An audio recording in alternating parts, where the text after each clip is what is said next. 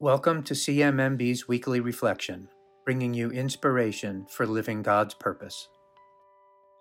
Today's reading is from Matthew's Gospel and marks our return to the liturgical season of ordinary time. In the chapters leading up to the reading, the resurrected Jesus has presented himself to Mary Magdalene and the other Mary. He leaves them with a message for his disciples who are to reunite with him in Galilee it's here where today's passage begins. As directed, Jesus' disciples arrive at the mountaintop in Galilee. With both joy and doubt, they worship the Jesus before them. What Jesus tasked his disciples with next has become a fundamental part of Catholic life.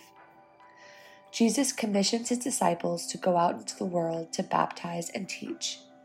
But perhaps the most significant part of our reading is Jesus' directive to baptize in the name of the Father, the Son, and the Holy Spirit. This section of Matthew's Gospel is often referred to as the Final Commission. When we read this passage, we're invited to reflect on our relationship with the Lord, His presence as the Holy Trinity, and our own efforts to share His presence with others. How we follow this calling today matters. At CMMB, we spread the word of Jesus by striving to achieve a better world where basic resources like food, water, and healthcare are accessible to all.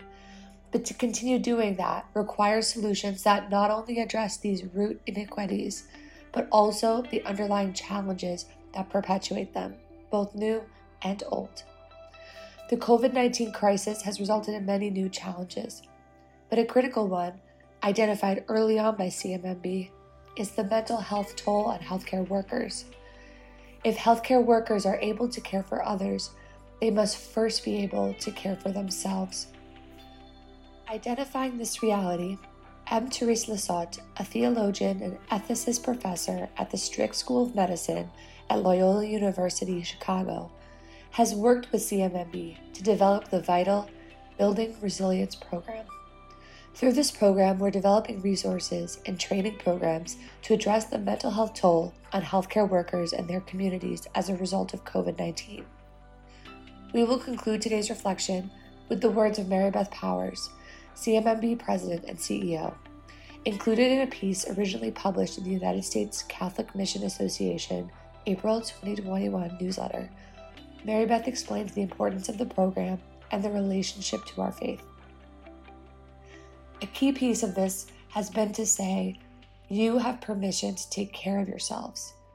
You are a priority, and this is going to make you a more effective care provider.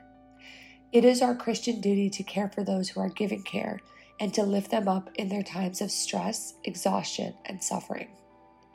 If you're interested in learning more about our Building Resilience program, you can read the full article in our blog. Thank you for joining us this week for our CMMB Weekly Reflection.